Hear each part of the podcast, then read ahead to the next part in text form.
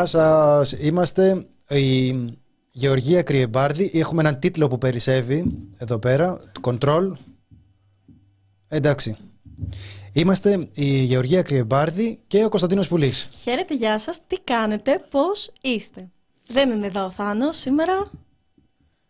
Το λες με στεναχώρια. Φαίνεται. Προσπαθώ να την κρύψω. Εγώ δεν ενδιαφέρομαι για προδότες, δεν μιλάω με προδότες, δεν υπάρχει για μένα. Για μένα Θάνο Καμίλα είσαι τελειωμένος, για μένα είσαι παρελθόν. Μπορείς να με συναντήσεις στο δρόμο, να με χαιρετήσεις, να πεις ποιος είσαι, να, μου, να προσπαθήσεις να μου θυμίσεις αν σε γνωρίζω, αλλά για μένα δεν υπάρχεις πια. Είσαι τελειωμένος, είσαι, είσαι μια νεκρή ιστορία από το παρελθόν μου, μια σελίδα στην οποία δεν θα επιστρέψω θα έρθει και θα προσπαθεί να με σηκώσει από την καρέκλα και δεν θα φεύγω. Και θα του λέω τώρα είναι αργά που μας θυμήθηκες. Ε, εγώ, ρωτάει, ρωτάει ο κόσμος εδώ πέρα, ρωτάει...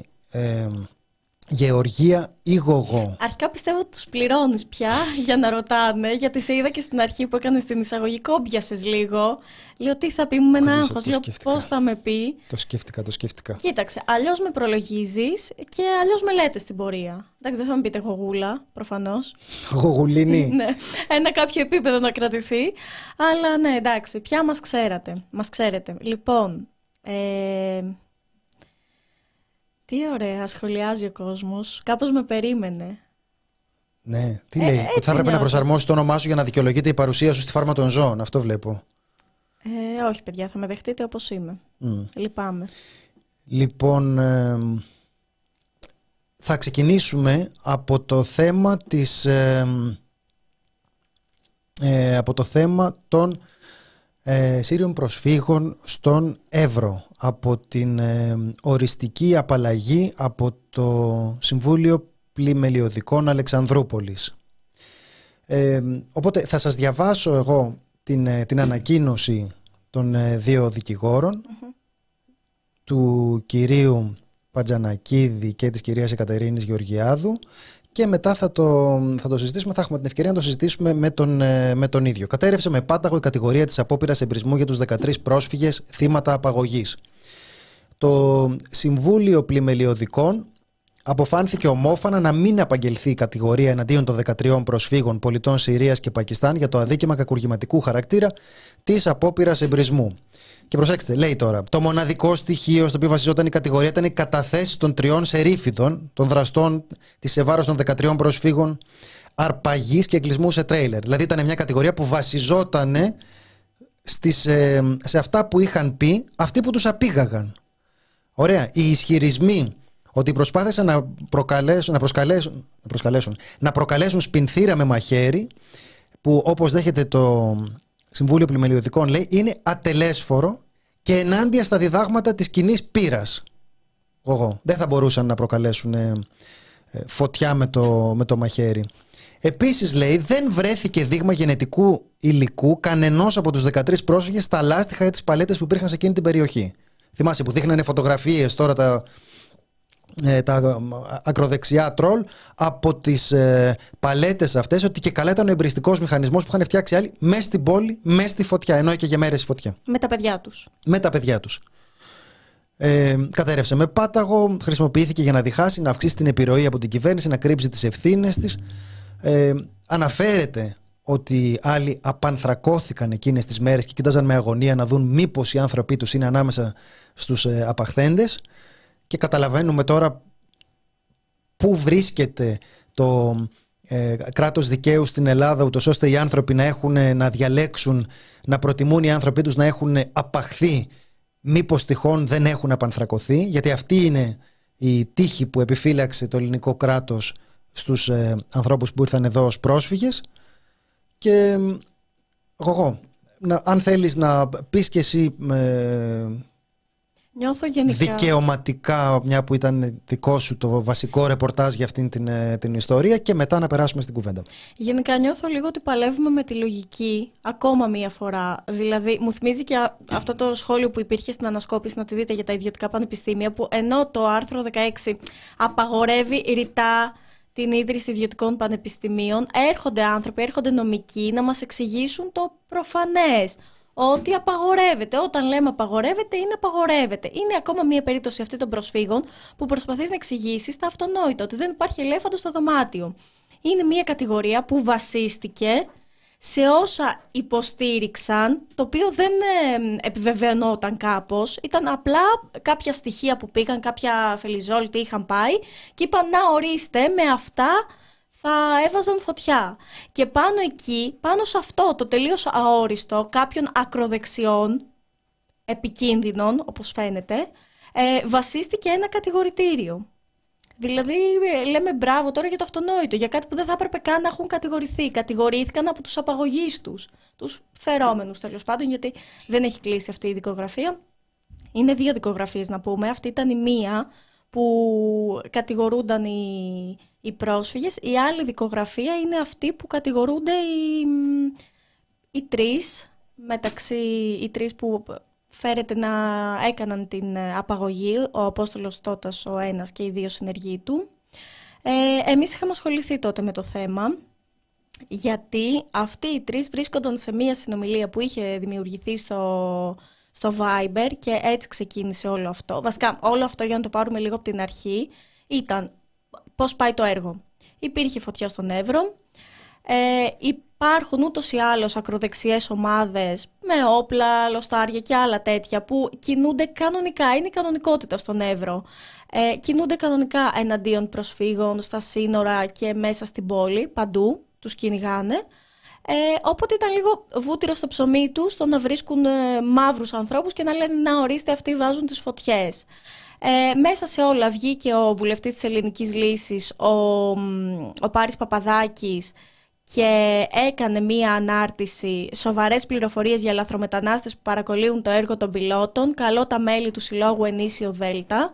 Είναι μία από τις ομάδες να πούμε που δρούν έτσι και στο έπος του Εύρου είχαν κάνει δουλίτσα τη δική τους. Να λάβουμε μέτρα, να είστε σε εγρήγορση για να κάνουμε αυτό που ξέρουμε καλά. Αφήστε τους κεραυνούς, έχουμε πόλεμο κύριε. Αυτή είναι η ανάρτηση του Πάρη Παπαδάκη που έκανε. Και μετά από αυτό, χωρίς εγώ να θέλω να τα συνδέσω, μετά από αυτό υπήρξε ένα λαθροκυνηγητό, ένα άνθρωπο κυνηγητό εναντίον ε, των ε, προσφύγων, τον λάθρο όπως λένε και στις ομαδικές συνομιλίες, ε, όπου η βασική συνομιλία λεγόταν ε, «Βρείτε σε δράση», ήταν στο Viber, είχε περίπου 240 μέλη, και ε, μέσα εκεί υπήρχε και ο Απόστολος, τότε, ο ένας εκ των τριών ε, κατηγορουμένων, για απαγωγή και ακόμα πολλά που θα μας τα πει και ο, ο δικηγόρος σε λίγο. Ε, μέσα σε αυτή τη συνομιλία υπήρχαν φωτογραφίες και του τρέιλερ όπου είχε στη βάξη τους ε, πρόσφυγες και του αυτοκινήτου του, του Jeep, το οποίο μάλιστα πάνω είχε και ένα ιδιαίτερο θα λέγαμε σύμβολο. Ε, υπήρχαν οι φωτογραφίες των προσφύγων όπου τους είχε ε, βάλει κάτω να κάθονται με τα γόνατα στο χώμα και τους φωτογράφιζε σαν να είναι το, το, πώς το, λένε, το, το λάφυρό του. Και μέσα σε αυτή τη συνομιλία βλέπαμε πάρα, πολύ, πάρα πολλούς ανθρώπους. Βασικά όταν ανέβηκε η φωτογραφία με το τρέιλερ η, το σχόλιο ήταν εδώ τους έχουμε 20 άτομα Πακιστάνια και από κάτω υπήρχαν ε, άλλα μηνύματα βάλε λίγο φωτιά από κάτω να δω κάτι μην τους αφήσετε σε καμία αστυνομία ε, και τους αφήσουν ελεύθερους και πάνε τσάμπα οι κόποι. Μετά είναι τα σημεία που τους ε, κυνηγούσαν. Παιδιά όλοι έξω, σπάστε τους στο ξύλο, τα μπάσταρδα είναι πολλά. Ε, αυτοί που βρίσκονται, παλούκια στα χέρια όλοι, υπήρχαν τέτοιου είδους μηνύματα. Μετά βγάλαμε ακόμα ένα κείμενο και με νέες συνομιλίες, μπορείτε να ανατρέξετε να τα βρείτε. Και μετά είχαμε γράψει και με τον Κωνσταντίνο μαζί ένα κείμενο για το σύμβολο που βρέθηκε πάνω στο αυτοκίνητο που χρησιμοποιήθηκε για την απαγωγή των ε, προσφύγων. Μας, ρωτάνε εδώ πέρα τι εννοούμε ιδιαίτερο σύμβολο. Ναι, αυτό είναι. Είναι το ακροδεξιό σύμβολο του τιμωρού Πάνισερ της Marvel, το οποίο ωστόσο το... είναι ένα σύμβολο της Marvel, αλλά το έχουν οικειοποιηθεί οι ακροδεξιοί.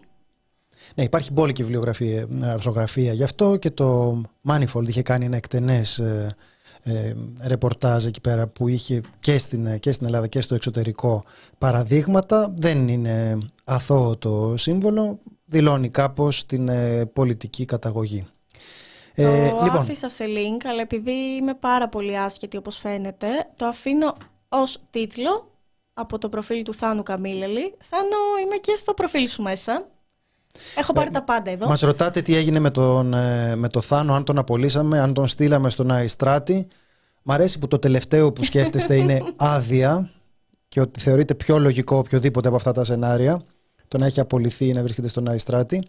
Λοιπόν, ε, Άφησα στο chat να πω τον τίτλο του ρεπορτάζ που έχουμε κάνει μαζί να το βρείτε. Παιδιά, δεν θα σας δώσουμε τώρα όλα έτοιμα στο πιάτο, να πει και κάτι ο δικηγόρος. Σπήραμε μονότερμα. Λοιπόν, ε, μικρή διακοπή για να επιστρέψουμε με τον ε, καλεσμένο μας.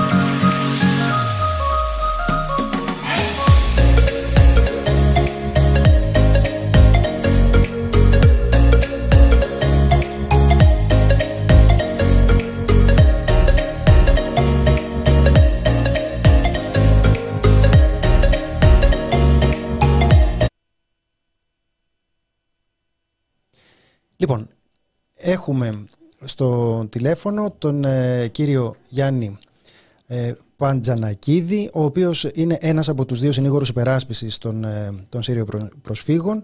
Ε, σας ευχαριστούμε πάρα πολύ που αποδεχτήκατε την πρόσκληση να τα πούμε. Μας ακούτε; Λοιπόν, υπάρχει κάποιο πρόβλημα. Υπάρχει... Λοιπόν, να διακόψουμε πάλι να διακόψουμε δεν νομίζω ότι χρειάζεται να διακόψουμε. Να... Απλά δείξε λίγο τον Κωνσταντίνο. Να το επιθυμίσουμε. Όπως λένε, συμβαίνουν αυτά στις ζωντανές εκπομπές. Παρακαλώ να διακόψουμε για μισό λεπτό μέχρι να λύσουμε το τελικό πρόβλημα και να, το τεχνικό πρόβλημα και να επιστρέψουμε. Ναι, ναι. Παρακαλώ να διακόψουμε λίγο και να λύσουμε το τεχνικό πρόβλημα. να, κλείσουμε, να κλείσουμε τα μικρόφωνα.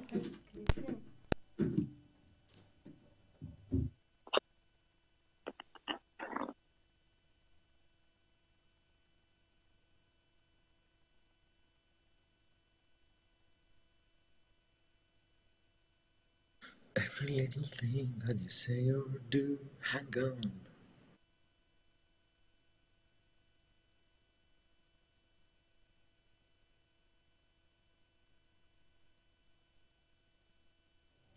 Λοιπόν, τώρα ακουγόμαστε κανονικά; Ε, ναι. ναι. Ωραία, εντάξει. Τέλεια. Χαίρετε, γεια σας και ευχαριστούμε πολύ για το χρόνο σας. Ε, εγώ ευχαριστώ για την πρόσκληση. Ε, και είναι και χαρά που μιλάω στο The Press Project γιατί είχε σημαντική συμβολή στην υπόθεση. Δηλαδή φαίνεται ότι η ερευνητική δημοσιογραφία φέρνει αποτελέσματα. Θα έλεγα ευχαριστούμε πολύ, αλλά καλύτερα να το πεις εσύ, ε, εγώ, μια που εσύ υπέγραφες το, το, κρίσιμο, το, το κρίσιμο ρεπορτάζ. Χαίρομαι που δουλεύω στο The Press Project. λοιπόν, ε, να πάμε στην υπόθεση. Τι γίνεται, τι έχουμε, τι καλά νέα έρχονται από τον Εύρο. Ε, έχουμε την απόφαση στο βούλευμα του Συμβουλίου Κλιμελιωτικών που λέει ότι δεν πρέπει να απαγγελθούν κατηγορίες στου 13 πρόσφυγες ε, για την κατηγορία δηλαδή της απόπειρας εμπισμού που υπήρχε σε βάρος του. Ε, θέλετε να φέρετε κανονικά το τηλέφωνο στο αυτή, να μην είναι με ανοιχτή ακρόαση, γιατί νομίζω ότι χαλάει λίγο ήχο. Θα έχουμε πιο καθαρό ήχο. Δεν,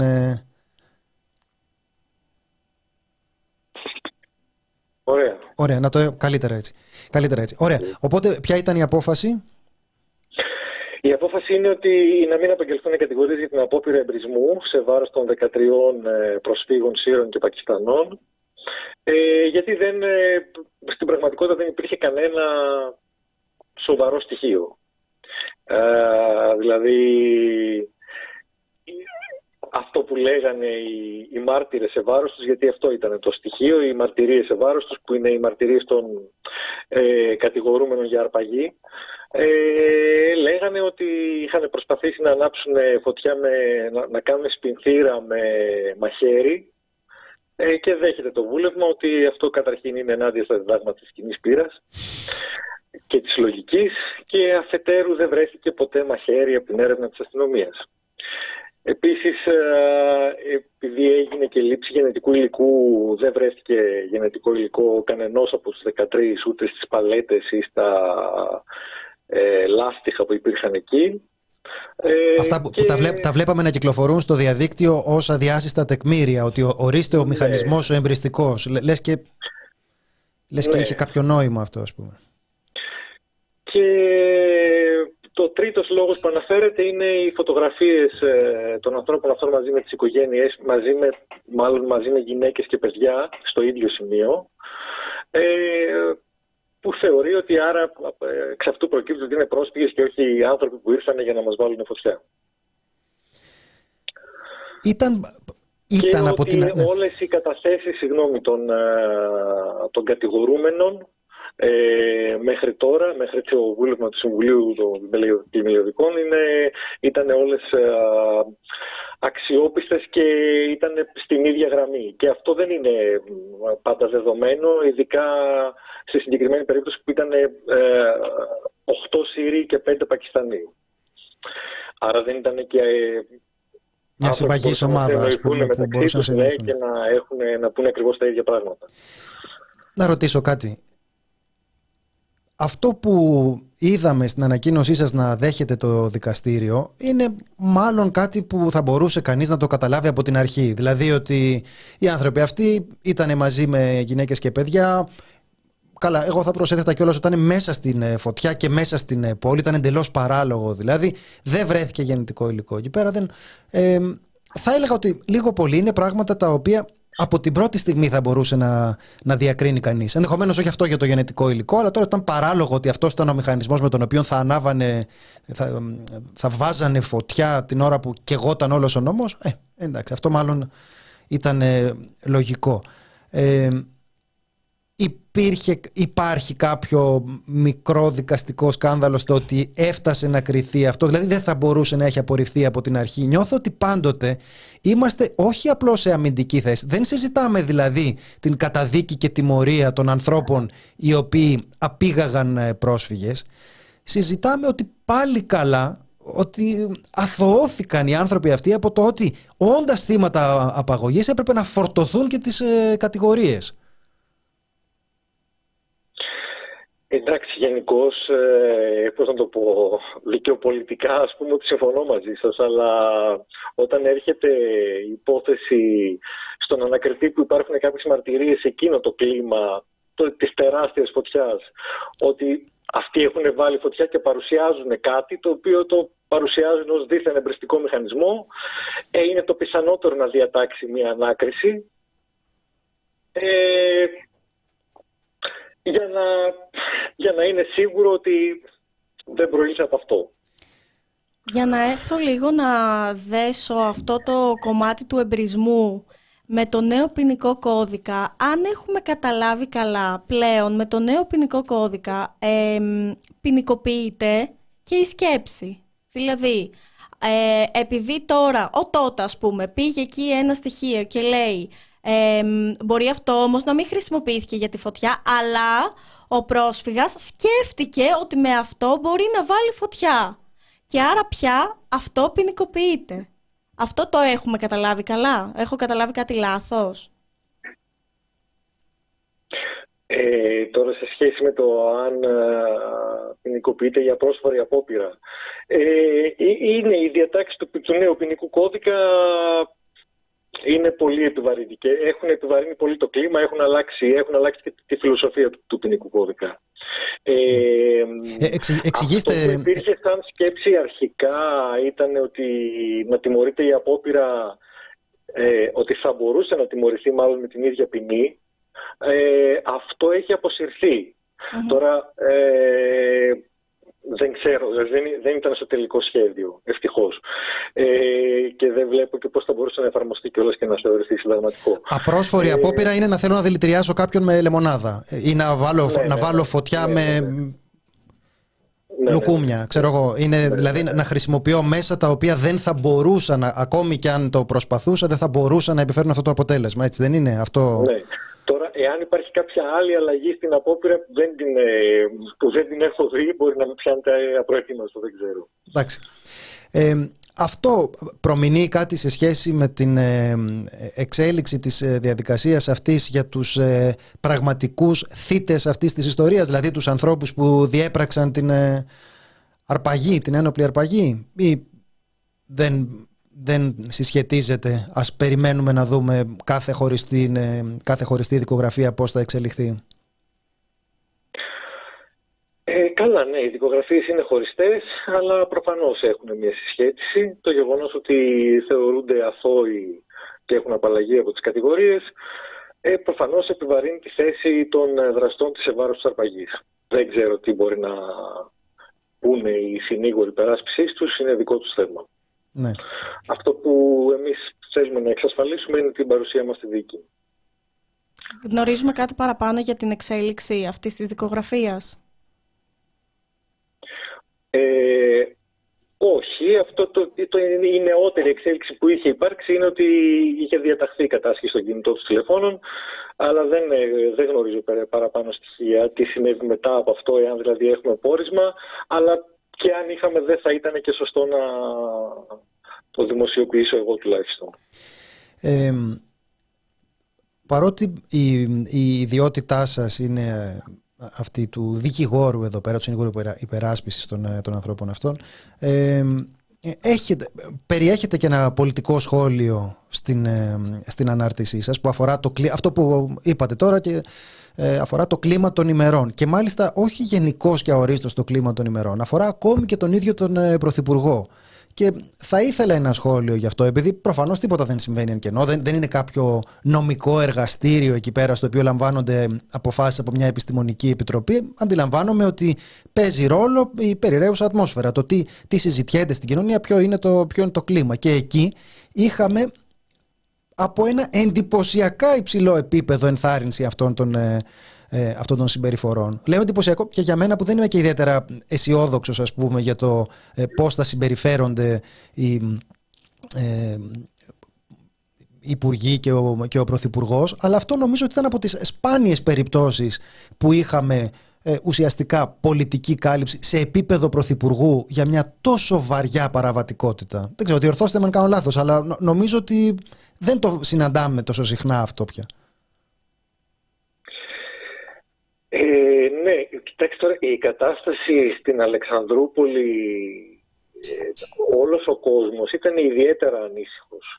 Ε, ακόμα και, εντάξει, και, και πολλοί κόσμος ο οποίος καταλάβαινε τέλος πάντων ότι δεν ε, μπορεί να μπαίνουν οι φωτιές από τους πρόσφυγες, αλλά πάντως ήταν ένα κλίμα που για μέρες βλέπανε τη φωτιά από τα σπίτια τους σε πολύ κοντινή απόσταση. Δηλαδή που ζούσαν με τον, με τον έφος και εμείς ακόμα όταν πήγαμε ε, η φωτιά δεν είχε σβήσει.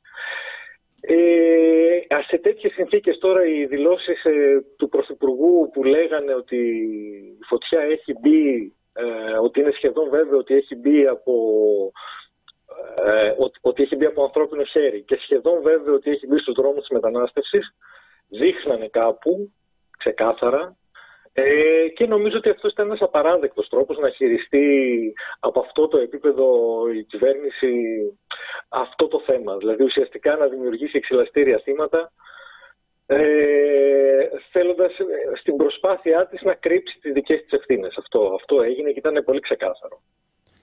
Ευθύνες εννοούμε τώρα για την εξάπλωση της φωτιάς. Για, για το ότι. Υπήρχε, ναι, ναι, πριν υπήρχε ανακοίνωση ε, δημοτικών παραγόντων που λέγανε ότι η φωτιά έχει ξεκινήσει από κεραυνό, ας πούμε.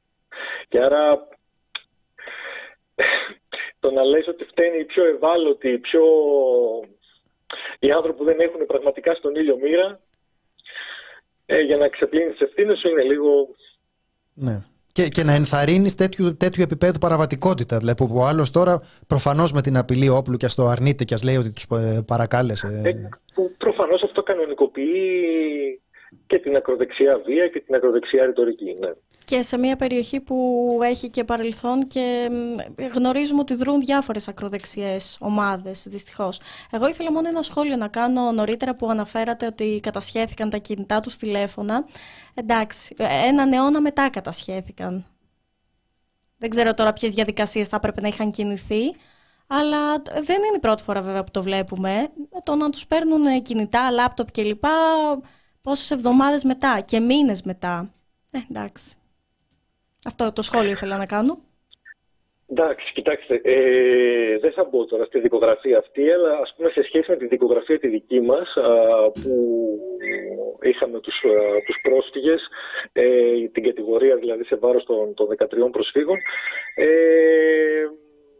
ήταν σαφές ότι ο φάκελος της δικογραφίας ήταν ελλειπής και θα μπορούσε να έχει κάνει περισσότερα πράγματα η αστυνομία. Δηλαδή γι' αυτό λέω κιόλας, γι' αυτό είπα και στην αρχή ότι ευχαριστώ και ευχαριστούμε και το The Press Project γιατί όντως στοιχεία από την έρευνα αξιοποιήθηκαν ε, ε, και μπήκαν στη δικογραφία και μπόρεσε να γίνει η ανάκριση με τον τρόπο που έπρεπε να γίνει. Μάλιστα. Υπάρχει κάτι άλλο που θα θέλατε να προσθέσετε; Ε, κάτι άλλο δεν ξέρω, δεν έχω τώρα κάτι στο μυαλό μου. Εντάξει. Εντάξει, εντάξει. Λοιπόν, εμείς ευχαριστούμε και χαιρόμαστε για τους, ε, για τους ανθρώπους, τουλάχιστον λίγο-λίγο. Ας ε, χαιρόμαστε βήμα-βήμα. Προς το παρόν είναι σημαντικό ότι ε, έστω κατέπεσε αυτή η πρώτη παράλογη κατηγορία που, που βρέθηκαν και θύματα απαγωγής και κατηγορούμενοι. Και ας περιμένουμε μέχρι να, μέχρι να δούμε να αποδίδεται δικαιοσύνη και, και στο επόμενο βήμα, το πιο, το πιο κρίσιμο, να τιμωρηθούν δηλαδή οι ένοχοι αυτών των ε, πράξεων. Ναι, έτσι είναι. Λοιπόν, σας ευχαριστούμε πάρα πολύ. Να είστε καλά και καλό μεσημέρι. Να είστε καλά. Ευχαριστώ. Γεια σας. Λοιπόν, ε, εμένα πάντα με, πάντα με σοκάρει αυτό το πράγμα. Δηλαδή το, το συζητάμε και καταλαβαίνω τη χαρά μας όταν το, όταν το συζητάμε. Καταλαβαίνω ότι ε, προφανώς ε, δεν μπορούμε παρά να χαρούμε για το ότι κατέπεσε η, η κατηγορία αυτή. Αλλά από την άλλη, ρε παιδί μου, δεν μπορείς και να μην νιώσεις μια οργή για το ότι είναι πάντοτε τόσο αμυντικά τα αιτήματά μας. Ε, καλά, θα, το, θα έχουμε την ευκαιρία να το, να το πούμε και για το επόμενο θέμα της, ε, της ημέρας, γιατί και στη 19 χρόνια πάλι κάπως έτσι είναι, αλλά πριν περάσουμε εκεί πέρα, πριν περάσουμε ε, σε αυτό, νομίζω ότι σε σχέση με πράγματα που έχουμε δει από αυτή την, ε, από αυτή την κυβέρνηση, από αυτό το πολιτικό προσωπικό, είναι ακραίο αυτό που συνέβη. Είναι ακραίο. Δηλαδή, ρε παιδί μου, χαϊδεύεις την, ε, την ακροδεξιά, λέγοντας ενδεχομένως ότι α, οι μετανάστες που είναι επικίνδυνοι και ε, ε, κάνουν και δείχνουν και προσποιείσαι τέλος πάντων, έστω ρητορικά προσποιείσαι ότι παίρνεις κάποιες αποστάσεις από τους ε, τιμωρούς εκδικητές ε, που καβαλάνε τα, τα φορτηγά εκεί πέρα και πάνε και απαγάγουν κόσμο. Αλλά παίρνεις ρητορικά κάποιες αποστάσεις εδώ πέρα είχαμε σε εξέλιξη αυτήν την, ε, αυτήν την υπόθεση και είχαμε τον Πρωθυπουργό να ενοχοποιεί πρόσφυγες για τις, ε, για τις φωτιές. Και νομίζω ότι έχει πάρα πολύ ε, δίκιο ο, ο δικηγόρος με τον οποίο μιλήσαμε λέγοντάς μας ότι αυτό που, αυτό που έγινε είναι ότι μπόρεσαν να στρέψουν την συζήτηση από κάτι το οποίο ήταν αρκετά λογικό, δηλαδή ότι φταίς για το ότι ξεκίνησε κάτι, υπάρχουν οι μαρτυρίες και οι κατηγορίες ότι αυτό έχει ξεκινήσει πάρα πολύ, ε, πάρα πολύ απλά, από καλώδια. Και στη συνέχεια αντί να απολογηθείς για το πώς αυτή η φωτιά έφτασε να κάψει όλο τον ε, νόμο, κάνεις αυτό που είναι το πιο βολικό να κάνεις όλες τις περιπτώσεις. Κατηγορείς μετανάστες. Δηλαδή τι, Πώς το έλεγε ο Ευαγγελάτος, τι πιο, τι πιο σύνηθες. Τι πιο σύνηθες. Ναι. Τι πιο σύνηθες. Ταΐζεις στο δεξιό, ακροδεξιό, συντηρητικό, πες, πες το όπως θες, κοινό σου, ε, όποτε είσαι καλυμμένος από εκεί και επίσης να μην ξεχνάμε ότι στα συστημικά μέσα που διαμορφώνουν την ατζέντα της σκέψης ολόκληρης των ανθρώπων, ειδικά των ψηφοφόρων, ε, έπαιξε για μία πάντε δύο μέρες το ότι κάποιοι άνθρωποι είχαν απαγάγει πρόσφυγες και όλες τις επόμενες μέρες έπαιζαν συνεχώς ρεπορτάζ ότι αυτοί οι 13 κατηγορούνται για εμπρισμό. Αυτό που επικράτησε στην κοινή γνώμη είναι ότι αυτοί οι 13 που αυτός είχε μαζέψει, σε μικρή παρένθεση, κατηγορούνται για εμπρισμό. Αυτό, αυτό επικράτησε. Και νομίζω ότι αυτό, αυτό εξυπηρετεί κιόλας μια τέτοια κίνηση. Όλοι καταλαβαίνουν ότι δεν θα χρειαστεί να επιστρέψουμε μετά από 3 και 6 και 8 μήνες να δούμε τι έγινε και να το, να το ξανασυζητήσουμε. Δεν θα γίνει αυτό το πράγμα στα κανάλια, ρε παιδί. Θα γίνει σε εμάς. Αλλά δεν θα γίνει στα κανάλια. Στα κανάλια η δουλειά γίνεται με το ότι την κρίσιμη στιγμή μπορείς να παίξεις ότι ναι, αλλά υπάρχει και το άλλο. Πώς είναι, ξέρω εγώ, ο Χορταριάς που κάνει και μια μινισούλα στην ε, Αφροδίτη Φράγκου. Οπότε μπορεί να πει στο, στο δικαστήριο να ακουστεί στο ακροατήριο και πέρα να ακουστεί μπροστά στους ενόρκους ότι Α, εδώ πέρα δεν ξέρουμε. Άλλοι λένε έτσι, άλλοι λένε αλλιώς. Ε, υπάρχει και η άλλη πλευρά που λέει ότι είναι ανάποδα τα πράγματα. Να δούμε τι θα... Αυτό δημιουργεί την εντύπωση που θέλεις και μετά μέχρι να αθωωθούν οι άνθρωποι με εντελώς αυτονόητα επιχειρήματα. Δηλαδή τώρα τι, τι συζητάμε. Τι συζητάμε. Ότι ήταν οι άλλοι, ήταν με τα, με τα παιδάκια εκεί πέρα και είχαν πάει να βάλουν φωτιά. Ομάδα με δεκάδες. 13 άτομα μαζί και έχουν πάει να βάλουν φωτιά. Καίγεται το σύμπαν, καίγεται και έχουν πάει αυτοί μέσα στην πόλη να βάλουν, να βάλουν φωτιά. Και έχουν έναν εμπριστικό μηχανισμό που δεν είναι ότι βάζεις με έναν, ε, με έναν αναπτήρα, ας πούμε, και καίγονται πέντε χόρτα. Έχουν πάει και έχουν στήσει μια ολόκληρη κατασκευή εκεί πέρα. Το οποίο ήταν, ήταν πεδαριώδες. Πεδαριώδε ήταν, αλλά από μια άποψη είναι πεδαριώδε, από την νομική άποψη του αν θα έφτανε για να αποδείξει αν το κάνανε ή δεν το κάνανε, αλλά από μια άλλη άποψη δεν ήταν καθόλου πεδαριώδε. Πάρα πολύ καλά έγινε η δουλίτσα. Δηλαδή επικοινωνιακά έγινε μια χαρά η δουλίτσα. Με αυτό που λες, ε, εγώ. Αυτό ότι μπορούσαν να παίξουν ε, τότε ότι. Εντάξει, κατηγορούνται για εμπρισμό. Θα δούμε, θα δείξει δικαιοσύνη, αλλά κατηγορούνται για εμπρισμό. Προφανώς σου λέει υπάρχουν αρκετά στοιχεία. Τώρα ο κ. Πατζανακίδη μας λέει ότι ε, όταν το λαμβάνει αυτό ο ανακριτής και είναι μια ε, καταγγελία για εμπρισμό, δεν μπορεί να μην τη διερευνήσει. Δεν θα μπορούσε να μην, την, ε, να μην τη διερευνήσει. Τώρα, ξέρω εγώ, δεν ξέρω κιόλας. Είναι ρε παιδί μου εντωμεταξύ και κάτι ακροδεξί που είναι τόσο χαζί. Δηλαδή δεν, δεν μπορούσαν καν να σκεφτούν κάτι έτσι που λίγο στην κοινή λογική να πεις στέκει έστω ως μηχανισμός. Τίποτα, μέχρι εκεί πάει το μυαλό τους. Εν τω μεταξύ είναι τρομερό, το, σαν σχόλιο, το είχα και τότε συζητήσει πάρα πολύ έντονα και στο ραδιόφωνο με την Εκταρία, ότι αυτοί οι άνθρωποι εκεί πάνω έχουν τόση ασφάλεια και τόση σιγουριά ότι κανένας δεν θα τους πειράξει που δρούν ε, φάτσα φόρα. Δηλαδή είναι όλα τόσο φανερά. Σε μια ομαδική με τόσο κόσμο στέλνουν πρόσφυγες που τους έχουν ε, μαζέψει, τους έχουν απαγάγει, τους έχουν ρίξει με τα γόνατα κάτω και τους στέλνουν κανονικά, λες και είναι τα λαβαρά τους. Να ορίστε εδώ τους έχω. Βγαίνουν κανονικά έξω και κυνηγάνε κόσμο και έχουν τη σιγουριά ότι κανένας δεν θα τους πειράξει. Και από ό,τι βλέπουμε τόσα χρόνια, κανένας δεν τους πειράζει από τις αρχές. Τώρα πειράχτηκαν, τώρα τους ενόχλησε κάποιος επειδή έκαναν το λάθος να δημοσιοποιήσουν αυτό το πράγμα. Ναι, και εγώ είχα, είχα γράψει τότε ότι ε, είχαν την αφέλεια να το, να το κάνουν αυτό και με κράζανε από κάτω ότι δεν είναι καμία αφέλεια και νομίζω δίκιο είχαν. Ήταν ε, ατυχής η επιλογή της λέξης. Προφανώς υπάρχει ένα στοιχείο βλακείας εκεί πέρα γιατί ο άλλος ε, δημοσιοποιεί ενοχοποιητικά στοιχεία με αυτά που, με αυτά που έκανε, με τις αναρτήσεις, με τις ε, συνομιλίες με τα... και ιδίως με αναρτήσεις όπου ο άλλος είχε βγάλει το, το, το βίντεο με το... Ε, με καμάρι, ας πούμε, για να δείξει τι έκανε. Και λες, εντάξει, είναι παράνομο. Μην το βγάζει σε βίντεο. Και προφανώς υπάρχει ένα στοιχείο βλακείας ε, ε, σε αυτό, ότι κάνεις κάτι το οποίο δεν είναι καθόλου καλή ιδέα να το, να το κάνεις. Αλλά απ' την άλλη είχαν δίκιο και όσοι επισήμαναν ε, τότε ότι αυτό δεν είναι ακριβώς ανοησία. Είναι και μια, ένας εθισμός στο να παίρνει ο νόμος το μέρος σου. Να μην σου περνάει καν από το νου ότι δεν θα έχεις την προστασία του νόμου για πάντα, για ό,τι και να κάνεις. Ε, καταλαβαίνουμε ότι παίζει πολύ μεγάλο ρόλο σε αυτήν την ιστορία ότι οι άνθρωποι αυτοί νιώθουν προστατευμένοι από τον νόμο, ότι ο νόμος θα παίρνει το μέρος τους ό,τι μα ό,τι και να κάνουν. Γιατί έτσι είχαν μάθει.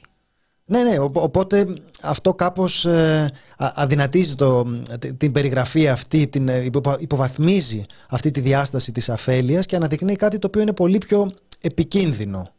Αυτό είναι το, ε, αυτό είναι το κρίσιμο εδώ πέρα, ότι είναι πολύ πιο επικίνδυνη αυτή η διάσταση που λέει ότι θεωρούν ότι ό,τι και να γίνει, ό,τι και να συμβεί θα είναι πάντα έτσι. Θα είναι πάντα μια χαρά. Εγώ Θέλεις να προσθέσεις κάτι γι' αυτό ή να πούμε για την επόμενη περίπτωση που... Να προχωρήσουμε. Του, πώς το λένε, γκολ αυτή έντρα εμείς. Είχαμε την αθώωση της, ε, της 19χρονης. Θέλεις να πεις την, ε, να πεις την είδηση και να την ε, σχολιάσουμε; Ε, απίστευτο, απίστευτο. ναι, ναι, παιδί μου, είναι η χαρακτηριστική περίπτωση του, του πάλι καλά που λέμε. Το πάλι καλά που λέμε σε αυτές τις ε, περιπτώσεις, προφανώς ε, αυτοσαρκαστικά, έρχεται όταν ε, καταφέρνουμε να, να αποκρούσουμε μια εξωφρενική κατηγορία όπου φέρνει το θύμα σε θέση άμυνας. Ναι, Αυτή η κοπέλα, η 19χρονη από την Ηλιούπολη, που είναι θύμα trafficking του αστυνομικού, ο οποίος είναι ελεύθερος να πούμε, κυκλοφορεί έξω κανονικά, κάνει δημοσιεύσεις και μάλιστα πολύ επιθετικές και ακροδεξίες, γιατί αυτό είναι το προφίλ του στο, στο λογαριασμό του στο facebook.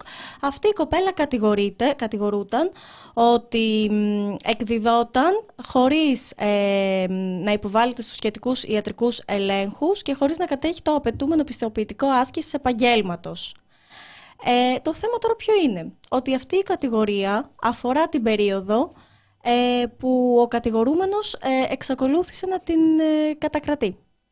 Κατη, δηλαδή, κατηγορείται ότι η κοπέλα εκδιδόταν χωρίς χαρτιά, αλλά κατηγορείται για την περίοδο που η κοπέλα ήταν θύμα τράφικινγκ.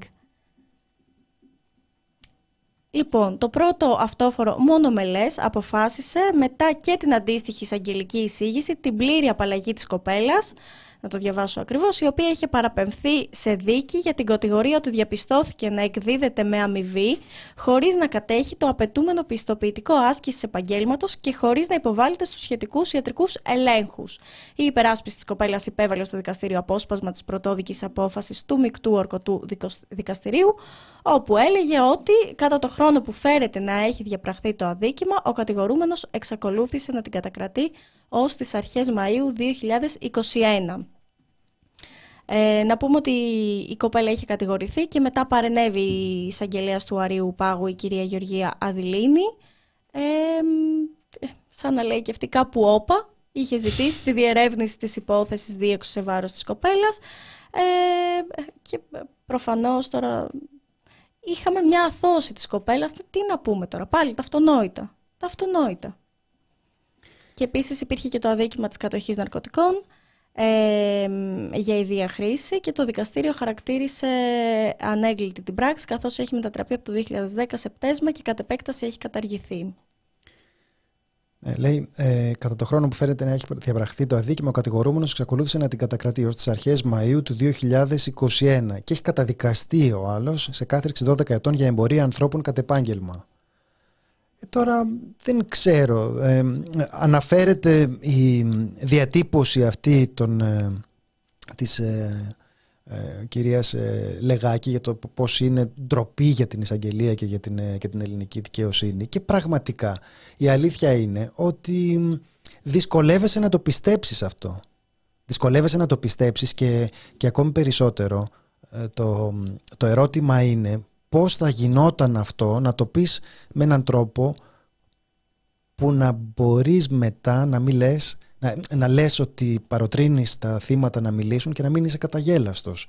Γιατί πώς θα λες ότι θα έχεις να προσφέρεις κάποια ε, προστασία στα θύματα για να μιλήσουν; Ποιο είναι δηλαδή η προστασία που προσφέρεις στα θύματα για να βρουν το θάρρος να αντιμετωπίσουν τους ε, ε, μπράβους, τους μαφιόζους, όλους αυτούς τους ε, ανθρώπους που είναι στα μάτια τους παντοδύναμοι αν μετά τα θύματα αυτά τα σέρνεις με τέτοιου τύπου κατηγορητήρια στη δικαιοσύνη.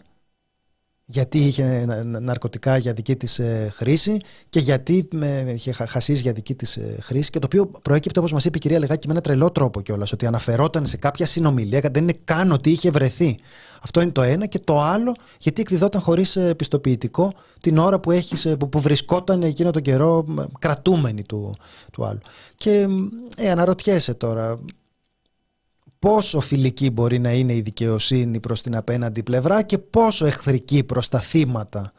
Και έτυχε τώρα να τα έχουμε και τα δύο μαζί. Είναι ειδήσεις ε, υποτίθεται κάπως ε, ευχάριστες, ευχάριστες με την έννοια του πάλι καλά, ότι τουλάχιστον δεν θα προστεθεί άλλο ένα βαρύδι σε αυτούς τους, ε, σε αυτούς τους ανθρώπους που τόσα έχουν ε, υποστεί, αλλά και τα δύο τα, τα λες τώρα με βαριά καρδιά ρε παιδί μου, γιατί προφανώς δεν είναι απλό πράγμα. Δεν είναι απλό πράγμα να, να παραδεχτείς ότι έχουμε εδώ πέρα έναν μηχανισμό ο οποίος στρέφεται εναντίον των θυμάτων. Αυτό, αυτό είναι.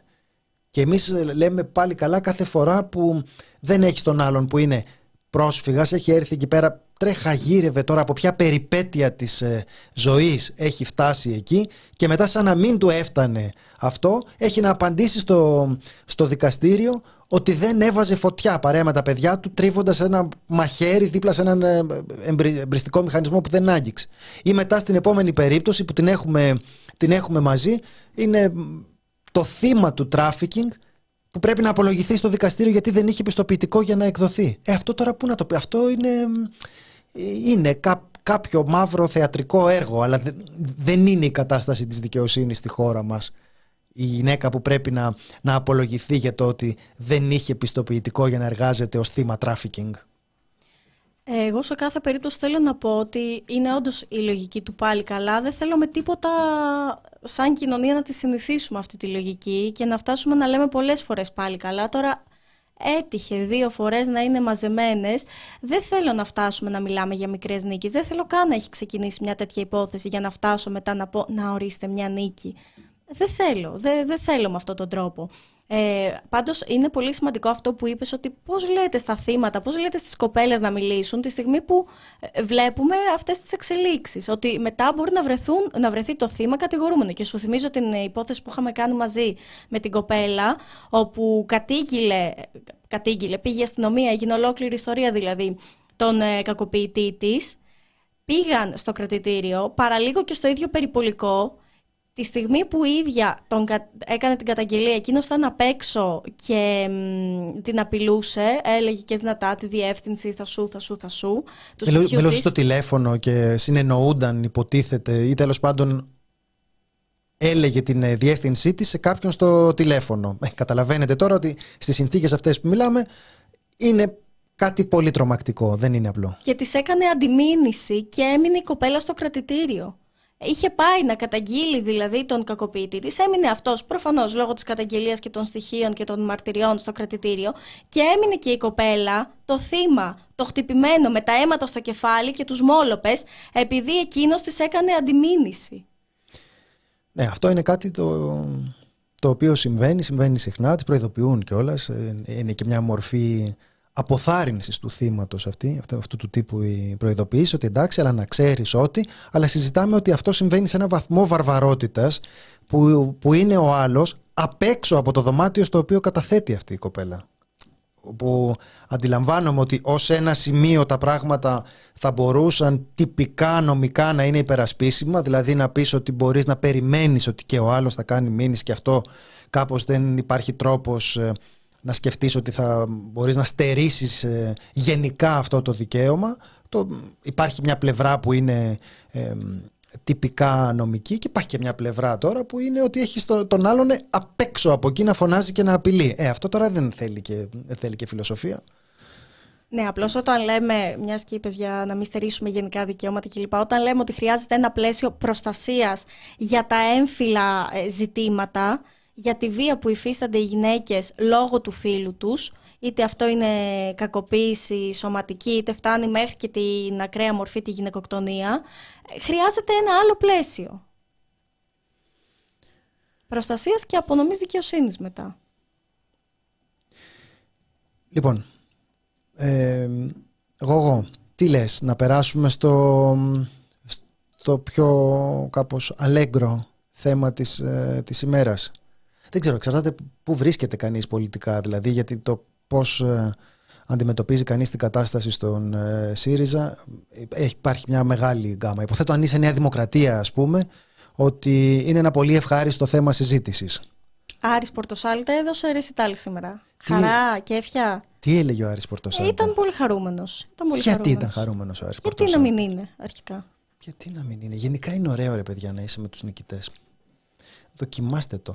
Και εμείς μπορούμε να το κάνουμε αυτό. Όχι. Λες όχι. Θες να κάνεις την αρχή; Λοιπόν, να κάνω την, ε, να κάνω την αρχή. Σκεφτόμουν το εξής ε, σε σχέση με τη χαρά του Πορτοσάλτε. Ότι στη Νέα Δημοκρατία προφανώς υπάρχει κόσμος που είναι σε χίλιες φορές χειρότερη κατάσταση. Δηλαδή υπάρχει πάθος, αφέλεια, ιδιοτέλεια, μικροπρέπεια, πισόπλατα μαχαιρώματα, όλα υπάρχουν.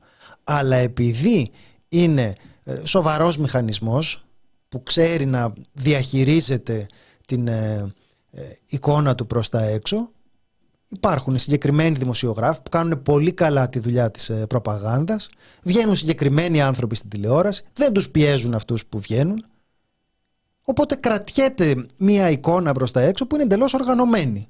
Χτυπάμε αυτά τα τέσσερα θέματα, αυτά τα τέσσερα πρόσωπα, ένα, δύο, τρία, συζητάμε το, το πρωί ποιοι είναι, ποιοι είναι οι στόχοι μας, πώς το αντιμετωπίζουμε, πώς το, πώς το προσπερνάμε. Αυτό είναι.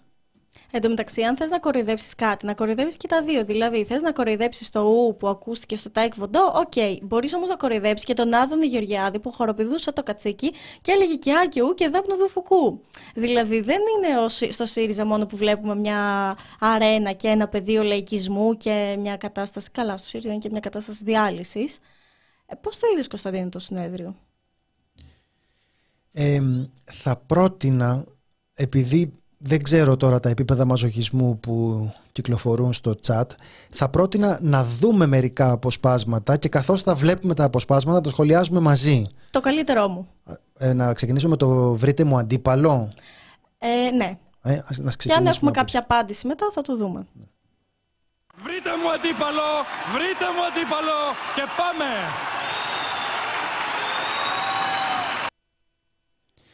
Ακούω προτάσεις. Όλγα Γεροβασίλη. Ε, κοίτα, εγώ το σκεφτόμουν. Το σκεφτόμουν, δηλαδή, όταν είπε βρείτε μου αντίπαλο και πάμε, λέω. Έχω πίσω μου μια καριέρα τηλεοπτική σε κεντρικό The Press Project. Ε, έχω πολύ πολύ καλή τηλεοπτική εμφάνιση. Έχω πάει μια φορά στη Γιάμαλη. Δεν ξέρω τι άλλο να ζητήσει κανείς για βιογραφικό. Α, ήμουνα... τι; Ουράνιο τόξο, ήμουνα στο πανεπιστήμιο σε μια πολιτική ομάδα, οπότε κάτι έχω. Από θέατρο; Ε, θέατρο έχω παίξει, θέατρο δρόμου σε καταλήψεις. Ωραία. Και ένα βιβλίο. Και τι ένα βιβλίο; Ξενάκης, ενώ και ένα βιβλίο το έχεις γράψει, βρε αδερφέ. Α, εντάξει, και, που λέει ο λόγος. Που λέει ο λόγος, ναι. ναι. Οπότε θεώρησα ότι με δεδομένο ότι δεν ανήκω στο ΣΥΡΙΖΑ, αλλά αυτό δεν έχει εμποδίσει και άλλους. Σωστό. Ε, θα ήταν μια ωραία στιγμή να έβαζε υποψηφιότητα για πρόεδρος του ΣΥΡΙΖΑ. Το σκέφτηκα δηλαδή. Όταν είπε φέρτε μου αντίπαλο, λέω ναι, ναι πουλί, ναι, το έχεις.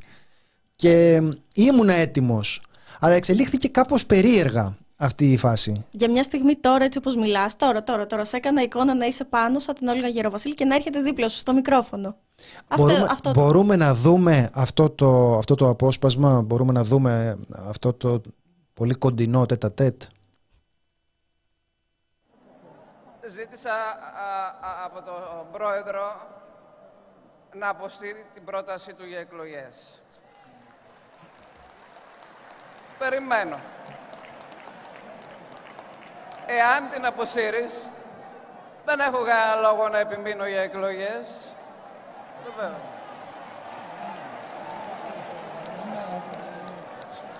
Όλγα, εάν αποσύρεις την υποψηφιότητά σου, δεν έχω ανάγκη να πάω σε εκλογές. Και δεν πήγαν σε εκλογές. Αυτή νομίζω ότι ήταν η χαμηλότερη στιγμή. Είχε κι άλλες. Είχε κι άλλες, θα τις, ε, θα τις δούμε. Αλλά τέλος πάντων δεν ξέρω κατά πόσο το έχετε παρακολουθήσει. Μπορεί να, ε, εμείς το, το ζήσαμε λίγο από, κο- από κοντά, δηλαδή παρακολουθούσαμε το τι συμβαίνει, ο- τόσο κοντά, όχι πιο κοντά. Ε, αλλά αυτή ήταν μια στιγμή που αναρωτιώσουν τώρα αυτό γιατί γίνεται δημόσια; Με ποια λογική γίνεται δημόσια αυτό; Γιατί δεν μιλήσατε στο τηλέφωνο; Τι λογική έχει να βγαίνει τώρα και να λέει εγώ άμα απο- στα, ε, ανακαλέσεις την απόφαση για εκλογές θα αποσύρω και την υποψηφιότητα. Ναι όχι όχι εσύ να αποσύρεις την υποψηφιότητα και μετά εγώ θα ανακαλέσω. Και λες τώρα είναι δυνατόν αφού δεν συμφέρει κανένα ρε παιδί μου. Δηλαδή ο Κασελάκης θα, ε, θα ξανακέρδιζε πιθανότατα απέναντι, στην, ε, απέναντι στη Γεροβασίλη αλλά τι νόημα έχει τώρα για τον ΣΥΡΙΖΑ πριν τις ευρωεκλογές να ξανακάνει εκλογές. Δεν είναι προφανώς ρεζιλίκι αυτό. Ήταν ρεζιλίκι ούτως ή άλλως. Όλη η φάση. Δηλαδή, αυτό που συμβαίνει αυτή τη στιγμή, αν προσπαθήσω κάπως να το, να το συνοψίσω, έχω την εντύπωση ότι έχει, έχει συμβεί το εξής με λίγα λόγια. Ξεκινάμε. Σκέφτονται κάποιοι στον ΣΥΡΙΖΑ ότι είναι πολύ καλή ιδέα να φέρουν έναν ε, τύπο τον οποίο δεν τον ξέρει κανένας, να τον βάλουν μπροστά και να κερδίσει την ομάδα με την οποία δεν έχουν καλή, ε, καλή συνεργασία. Οπότε λέει: Ωραία, φέρ τον. Αυτό επειδή ήταν καταπληκτική στρατηγική σκέψη που είχε βάθος δίμηνου ως ε, προοπτική στο μέλλον, ε, μετά από λίγο καιρό, όπως είχαμε προβλέψει οι λογικοί άνθρωποι, αφού δεν τον ξέρεις τον άλλον, τι να εμπιστευτείς ότι θα κάνει στο κόμμα; Πού ξέρεις δηλαδή τι θα κάνει; Ξέρεις ποιος τον ξέρεις και από χθες. Οπότε ξαφνικά αρχίζει και φαίνεται ότι δεν πάει καλά αυτή η συνεργασία. Δεν πάει καλά, χαλάνε οι σχέσεις, δεν πάει καλά κι αυτός. Ούτε ο Κασελάκης πάει καλά. Αρχίζει, αρχίζει να υπάρχει και γκρίνια για τα, για τα ποσοστά. Γιατί πού να πάει καλά τώρα, ο άνθρωπος είναι καράσχετος. πού θα πάει δηλαδή. Και βρισκόμαστε μπροστά στο εξής ε, ε, πρόβλημα. Αν ήταν απλώς η σύγκρουσή του με τον ε, Πολάκη και τον ε, Παπά και ήταν το γιατί μου είπανε να, ότι δεν μπορώ να βγάλω τα ερωτηματολόγια αλλά εγώ μπορώ θα έλεγες ότι ωραία, δεν είσαι ο πρόεδρος του κόμματος ρε φίλε. Δεν έχεις τον έλεγχο του κόμματός σου. Δεν έχεις εκλεγεί από τη βάση. Οπότε όλα καλά. Εντάξει. Κρίνιαξε ένα στέλεχος. Κρίνιαξανε δύο στελέχη. Ε, δεν πειράζει. Αυτό δεν θα γινόταν λογικά. Ο λόγος για τον οποίο δεν μπορεί να γίνει είναι διότι όντως ο άλλος δεν έχει καμία σχέση με αυτό το χώρο στον οποίο έχει βρεθεί. Οπότε ξαφνικά έχει φύγει από κάτω και ο μηχανισμός αυτός που τον έφερε. Οπότε φύγαν οι πρώτοι, άντε δεύτερο κύμα διάσπαση, τι θα κάνεις, θα τσακωθείς και με αυτούς. Και τελικά επικρατεί μια, μια λογική, υπερψηφίζεται η, η πρόταση Φάμελου Παπά ότι ας τα πάει στο διάλογο τώρα. Πάμε στις ευρωεκλογές, να γίνει ό,τι είναι να γίνει στις ευρωεκλογές και, τα συζητάμε, και τα συζητάμε μετά. Και Τσίπρας ήταν στην πρόταση, Γιώργος Τσίπρας. Πραγματικά είναι τόσο χαμηλό το επίπεδο. Λες πιο κάτω πάει και έρχονται στο συνέδριο και σου λένε ορίστε πάει. Ε, επίσης να σχολιάσω, μου φάνηκε τραγικό το γεγονός ότι όποτε ανέβηκε η Όλγα Γεροβασίλη στο βήμα να μιλήσει, από κάτω ήταν μια κατάσταση ε, γηπέδου, ακούγονταν μόνο ου, αποδοκιμασίες, μούτζες, βρυσίδια. Είναι απίστευτο αυτό το πράγμα. Δεν, δεν θα πρέπει να υπάρχει ούτε σε πολιτικό επίπεδο, ούτε σε, σε ανθρώπινο επίπεδο. Δεν, δεν ξέρω αυτή τη, την κατάσταση που ακριβώς την έχουν δει και την αντιγράφουν. Απλώς για να μην ξεχνάμε, όλο αυτό ξεκίνησε από τον Αλέξη Τσίπρα, ο οποίος αυτός ουσιαστικά, πώς το λένε, σήκωσε το γάντι, πέταξε το γάντι. Ποια είναι αυτή η κλεισέ φράση, κάπως έτσι με το γάντι. Ε, Λίγες ώρες πριν το συνέδριο που λέει δεν θα έρθω στο συνέδριο, αλλά αν θέλει ο Στέφανος. Ε, τώρα σας το λέω μες στις άκρες, ε, για να μην υπάρχουν ε, εσωκομματικές εντάσεις, θα πρέπει να ξαναπάει σε εκλογές, να δούμε αν πάλι από τη βάση, από τα μέλη, θα στηριχτεί και εκεί να τελειώσει το πανηγύρι. Οπότε ο Στέφανος έτσι πήγε και είπε να κάνουμε εκλογές. Ε, η Όλγα Γεροβασίλη λέει να ορίστε, είμαι και εγώ εδώ. Έφαγε τέτοιο bullying. Εγώ απορώ πως δεν έβρισε πάνω στο βήμα που είχε ανέβει η γυναίκα να πει θα, κάνω, θα κατέβω κι εγώ υποψήφια. Της έκαναν τρελό, τρελό, τρελό bullying. Ε, και μετά συνεχίστηκε και την τελευταία μέρα του συνεδρίου και είχαμε αυτό το ping-pong, το άθλιο. Λοιπόν, μας λέτε εδώ πέρα ότι βγήκε ο τύπος και έκραζε όσους δεν τον χειροκροτούσαν. Αν έχουμε το βίντεο αυτό, επειδή ήταν από τις ωραίες στιγμές... Τι, αν... τι να πρωτοδιαλέξεις από ωραίες στιγμές; Ναι, η αλήθεια είναι ότι ήταν πολύ καλό. Ναι, να το δούμε λίγο αυτό το, αυτό το βίντεο. Να το δούμε τώρα. Και εμείς τι κάνουμε σύντροφοι και συντρόφισσες, τι κάνουμε όλοι εμείς απέναντι σε αυτούς τους λίγους; Σας ρωτώ, τι κάνουμε; Σε αυτούς τους λίγους που κάθονται σε μερικές από τις πρώτες σειρές και που μέσα σε ένα στάδιο που χειροκροτά θερμά το πρόγραμμα του κόμματος το οποίο ανέλησαν ενδελεχώς επί 90 λεπτά έχουν σταυρώσει τα χέρια. Τι κάνουμε! Τι κάνουμε απέναντι σε αυτούς τους λίγους που θεωρούν τους εαυτούς τους, τους σταγούς και τους κατοθυγητές; Και εξεγείρονται όταν ο πρόεδρος ζητάει να ακούσει εσάς που κάθεστε πίσω και πάνω στη γαλαρία. Πάνω στις κεργίδες, εσάς που έχετε ματώσει, πονέσει, πληγωθεί για αυτό το κόμμα, όμως ποτέ δεν Γενικά ο Κασελάκης είναι γελίος όταν δεν είναι τρομακτικός. Αυτή ήταν από τις στιγμές που ήταν τρομα... τρομακτικός. Δεν ήταν γελίο. η έκφρασή του όλο. Ναι, το τι κάνουμε με αυτούς τους λίγους, τι θα κάνεις. Φάτους, σφάχτους, ξέρω εγώ. Τι λες να κάνεις δηλαδή με αυτούς; Πρέπει να σε χειροκροτάνε με το ζόρι. Πού ζεις; Είναι μια κατάσταση στην οποία ε, είναι να λυπάται κανείς τώρα και δεν ξέρω. Ρωτάτε ποιος κόσμος είναι αριστερός από αυτούς που έχουν μείνει. Ναι, δεν έχω ιδέα. Δεν έχω ιδέα ποιος είναι ο κόσμος του ΣΥΡΙΖΑ αυτή τη στιγμή, ποιος είναι ο κόσμος που υποστηρίζει τον Στέφανο Κασελάκη αυτή τη στιγμή.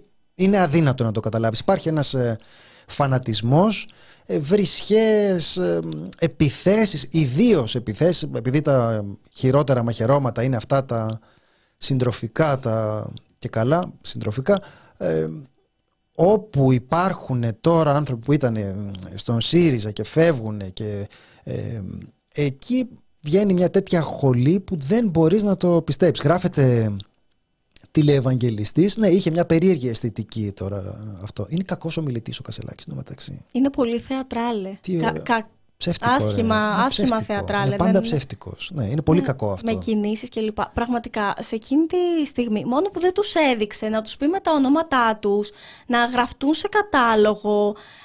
Θυμίζει άλλες πρακτικές αυτό, αλλά τι να πω, αυτό θέλουν. Αυτό φαίνεται ότι θέλουν. Αν κρίνουμε από αυτό που είδαμε στο στάδιο.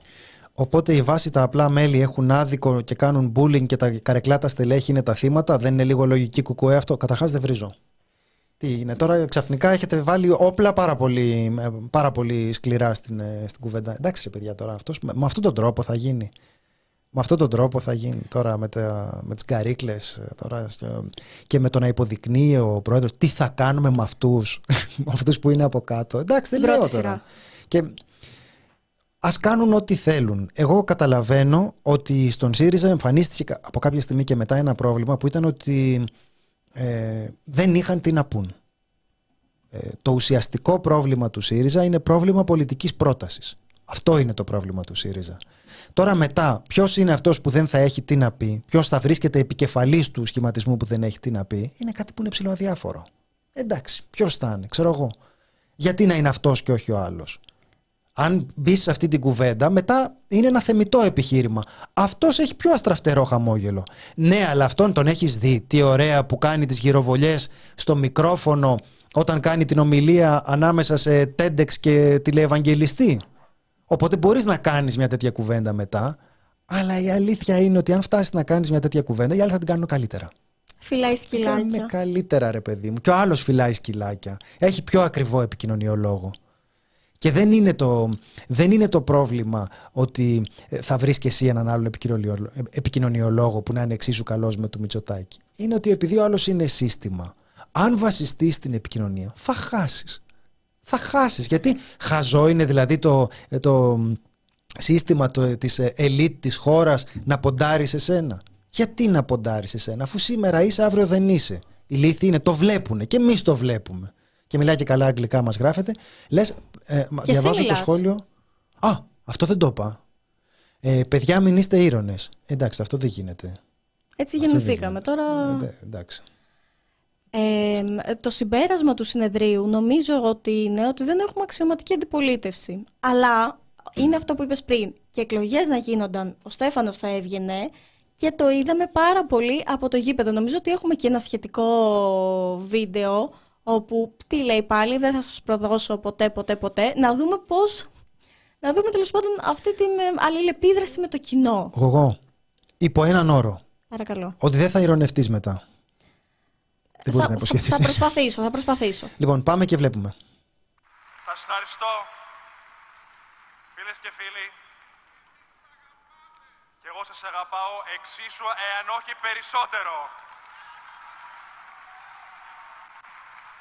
Και ξέρετε πολύ καλά τι δεν θα κάνω ποτέ. Τι είναι αυτό; Ποτέ. Εδώ είχαμε τη γελιότητα. Εδώ δεν ήταν η τρομάρα, εδώ υπερίσχυε η γελιότητα. Και στο ε, εγώ πιο πολύ, που ήταν ε, τρυφερούλα στιγμή. Ποιος αγαπάει πιο πολύ, Εγώ. Εγώ πιο πολύ. Ακούστηκε εγώ ένα «Σ' αγαπάμε». Εγώ μέχρι το φεγγάρι. Εγώ μέχρι το φεγγάρι και πίσω. Που είναι αυτό το, το κλασικό του Σιριζέου. Το, ε, εγώ πιο πολύ, εγώ πιο πολύ. Ποιος, ποιος αγαπάει τα μνημόνια πιο πολύ; Εγώ, εγώ, εγώ πιο πολύ. Εγώ δεν ψηφίσω κι άλλο μνημόνιο. Εγώ και τώρα να μου φέρνει θα το ξαναψήφιζα. Αλλά υπάρχει αυτό το κομμάτι με την, με την αγάπη και μετά με την προδοσία. Ωραία, φίλε, που το δίνει και στο κοινό. Δικό σας.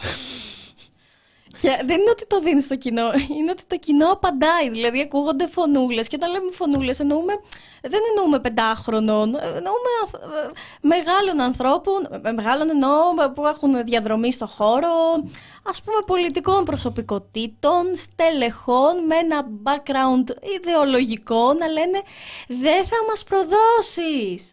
Και να είναι ο Στέφανος. Ποτέ! Τι είδαμε ακριβώς; Ναι, γενικά αυτό αποκτά όλο ένα και περισσότερο τα χαρακτηριστικά ενός ε, ε, reality, ρε παιδί μου. Και γι' αυτό και διατυπώνεται με όρους λίγο, πώς να το πω τώρα, χωρίς να φανώ ότι υποτιμώ την πολιτική ιστορία αυτού του χώρου, λίγο γκομενικούς. Δηλαδή είναι αυτός που σου λέει εγώ που δεν θα σε προδώσω, αλλά στην πραγματικότητα. Επειδή κανείς δεν λέει εγώ θα σε προδώσω, οι διαβεβαιώσεις αυτές δεν έχουν νόημα. Γι' αυτό υπάρχουν οι διαδικασίες. Και γι' αυτό και ε, επιλέγονται άνθρωποι υπό κανονικές συνθήκες για τους οποίους έχουμε και μια ιδέα για το ποια είναι η πορεία της ζωής τους.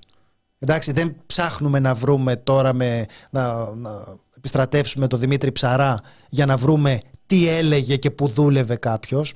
Είναι λίγο πρόβλημα αυτό. Α, ναι, έχω και αυτό εγώ. Διαφάνεια. Ένα-ένα. Υπάρχουν τα βίντεο από του τσιριτσάτζουλε για να ξέρει ο κόσμος τι έκανα αυτά τα χρόνια.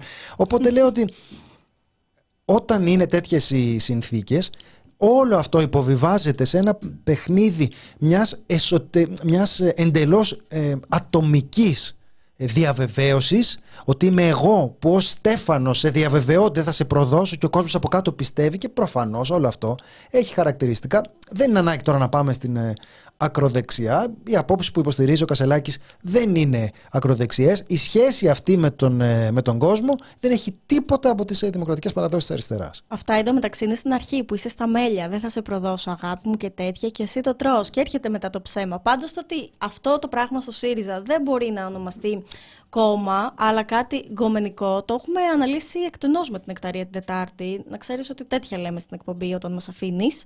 Ε, Μόνες μας εδώ πέρα και γίνεται χαμός. Α. Ναι, ναι, τέτοια λέμε. Γιατί πολύ χαρακτηριστικό ήταν αυτό με τις πέτσες. Όπου είναι αυτό που έχει αρχίσει και τελειώνει η σχέση, δεν πάει πολύ καλά. Και λέτε πάμε κάπου να αναζωογονήσουμε τη σχέση μας. Οπότε σε πάει ταξιδάκι στις πέτσες, γυρνάτε, είναι για λίγο όλα μια χαρά και μετά πίσω για τα καράβια.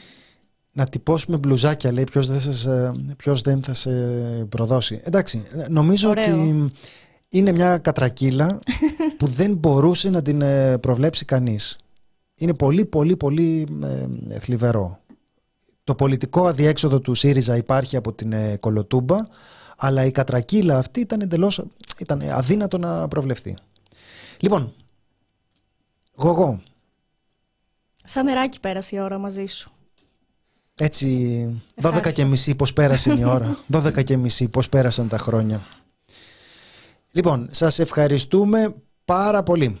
Ε, ήταν η φάρμα των ζώων. Εκτάκτος με την αφεντιά μου, τον Κωνσταντινοπούλη. Αύριο θα είναι και ο Θάνος Καμίλελης εδώ, μάλλον. Αύριο, αν όλα πάνε καλά, θα έχει επιστρέψει ο Θάνος Καμίλαλης. Δεν ξέρω, εγώ δεν νιώθω έτοιμος να τον, ε, να τον αποδεχτώ πάλι στην, ε, στην εκπομπή. Το συζητάω εδώ πέρα. Ο, ο Βασίλης, ο Μύτικας μου λέει όχι, εντάξει ρε εσύ, έχετε περάσει μαζί, μην το βλέπεις έτσι. Για μένα, άμα ραγίσει το γυαλί, δεν, δεν μπορώ να επιστρέψω. Σαν το ΣΥΡΙΖΑ κι εσείς. Αυτή η σχέση έχει μπρος πίσω. Με πρόδωσε. Γεια σας. Γεια σας.